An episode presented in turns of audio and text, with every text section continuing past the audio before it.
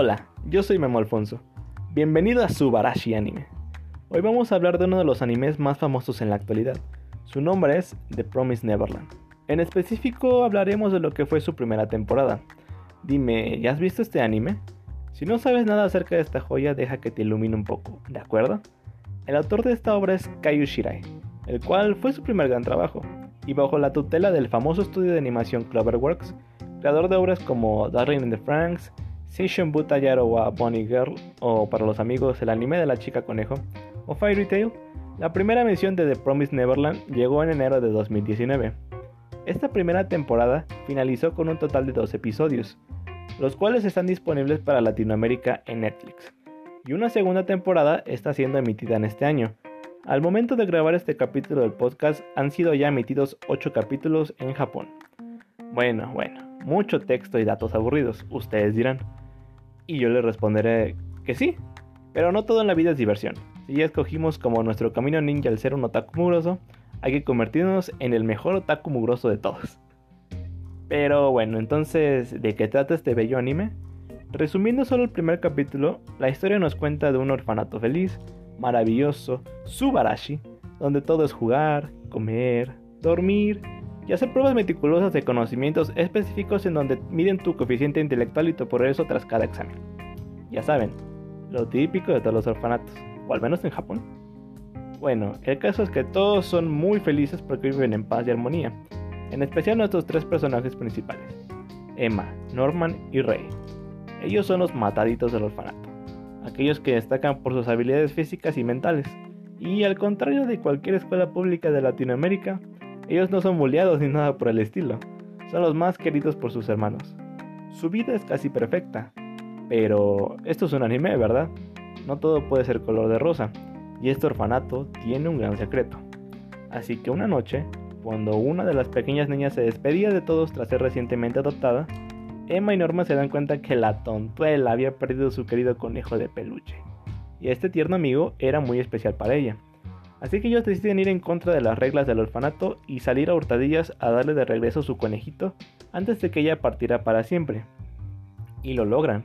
En la entrada del orfanato alcanzan a la pequeña niña tonta e inocente y le entregan su peluchito.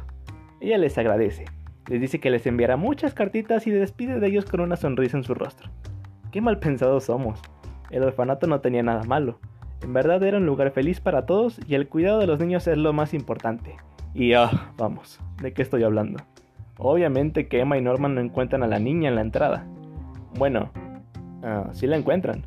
Pero un maldito demonio de 3 metros ya había succionado toda la sangre de su pequeño cuerpo, dejando solo un costal de carne y hueso listo para ser transportado a quién sabe dónde. Vaya, eso debió ser aterrador para nuestros protagonistas. Ellos regresan a salvo con el peor trauma que te puedas imaginar a contarle lo sucedido a Rey. Ah, bueno, eso explica por qué ninguno de sus hermanos nunca había enviado una desgraciada carta, ni siquiera una llamadita o algo así. Eso les deja un alivio, en realidad no los habían olvidado, solo que posiblemente ya estaban muertos. En fin, ahora deben idear un plan maestro para escapar de ese terrible orfanato. ¿Nuestros tres jóvenes y talentosos héroes lograrán salvar sus pellejos y el de sus hermanos? ¿O serán el desayuno continental en algún famoso restaurante demoníaco? Si quieres saber la respuesta, te invito a que me acompañes a la siguiente sección de este capítulo. O si lo prefieres, puedes irte, checar los 12 capítulos de este anime y volver para la siguiente sección. Cualquiera de las dos está bien. Lo único que no te permito es que no vuelvas, ¿entendido? bueno, entonces, continuamos.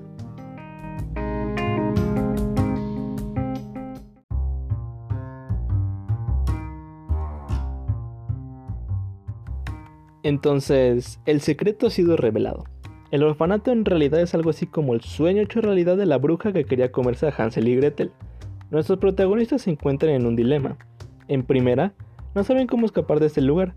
Y en segunda, si existiera una posibilidad de escapar, ¿serían capaces de llevarse a todos sus hermanos? Obviamente, esto es más difícil. Y Norman y Rey están de acuerdo que lo mejor sería escapar solo a ellos tres. Pero Emma no piensa lo mismo. Ella está segura de llevar a cabo aquella frase de, si nos organizamos, escapamos todos. Así que su plan será el elegido por el grupo de genios. Se enfrentarán a varias cosas para esto.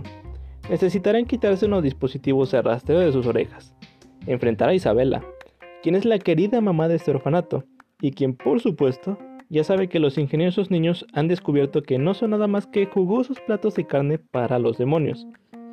Y aparte, una nueva cuidadora llamada Kron estará viviendo con ellos. Y si todo esto no fuera lo suficientemente malo, hay un sucio y asqueroso espía entre ellos. Pero bueno, al final de cabo son unos genios estos muchachos, y episodio a episodio van librándose de todas las amenazas que interfieren con su plan maestro.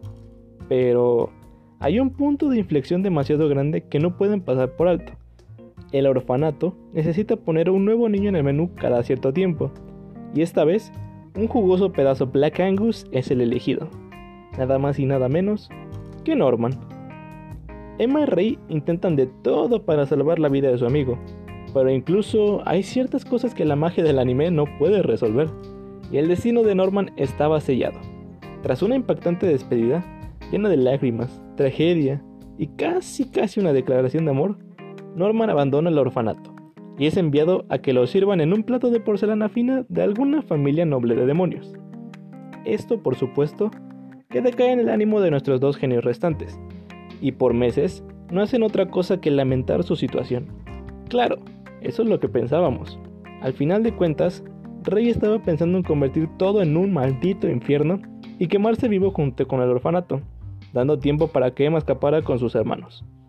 Pero ya saben que las mujeres son más meticulosas para pensar sus planes a futuro, y antes de que Rey ejecutara su acto pirómano, ella ya había planeado una ruta de escape junto con todos sus hermanos en el orfanato, abandonando solo los más pequeños y prometiéndoles que irían después por ellos. Y es así, como después de unos actos de malabarismo dignos de un cierto circo francés, los niños escapan de la granja, y emprenden su viaje hacia quién sabe qué, pero eso lo pasarán en el camino. Y es así como el resumen de The Promise Neverland llega a su fin, con este grupo de ex filetes miñón huyendo exitosamente del orfanato y dejando a Isabela sin duda alguna como la peor empleada del mes. Dime, ¿te ha parecido interesante este resumen? ¿O sientes que has desperdiciado tu tiempo escuchándome? Si la opción que escogiste fue la primera, entonces quédate otro ratito más a que te cuente mis conclusiones sobre este anime, ¿vale?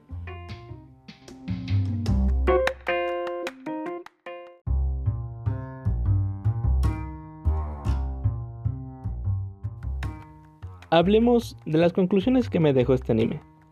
Fue sin duda una gran revelación en la temporada que salió. Cada episodio era entrañable y me dejaba sumamente intrigado sobre los nuevos problemas que se iban desarrollando en la trama. La magia del show me parece que recae en lo bien que formaron a sus tres protagonistas. Emma, Norman y Rey son tan diferentes y cada uno tiene su encanto. Incluso la malvada Isabela es un personaje entrañable, que hasta cierto punto no puedes odiar del todo. Y como un plus increíble, la banda sonora me parece súper buena.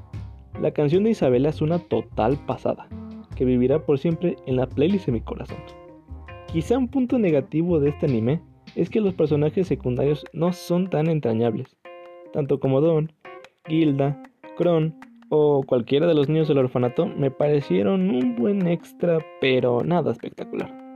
Pero en fin, si tuviera que darle una calificación a este anime, sería de un 9.5 en una escala de 10. Es sumamente entretenido, sus protagonistas son increíbles y tanto la banda sonora como la animación que hizo Cloverbox fue de primer nivel. Como les decía al principio, una segunda temporada está siendo transmitida en Japón en estos momentos, así que esperemos a que termine para que pueda darles un merecido capítulo en el podcast. Eso es todo por esta semana. Te agradezco mucho que hayas tomado la molestia de escucharme. Si no te desesperé del todo, me gustaría que siguieras a este podcast. También puedes seguir a Subarashi Anime en Twitter. Los links te los dejo en la descripción. Me despido. Yo soy Memo Alfonso y te digo sayonara. Bye bye.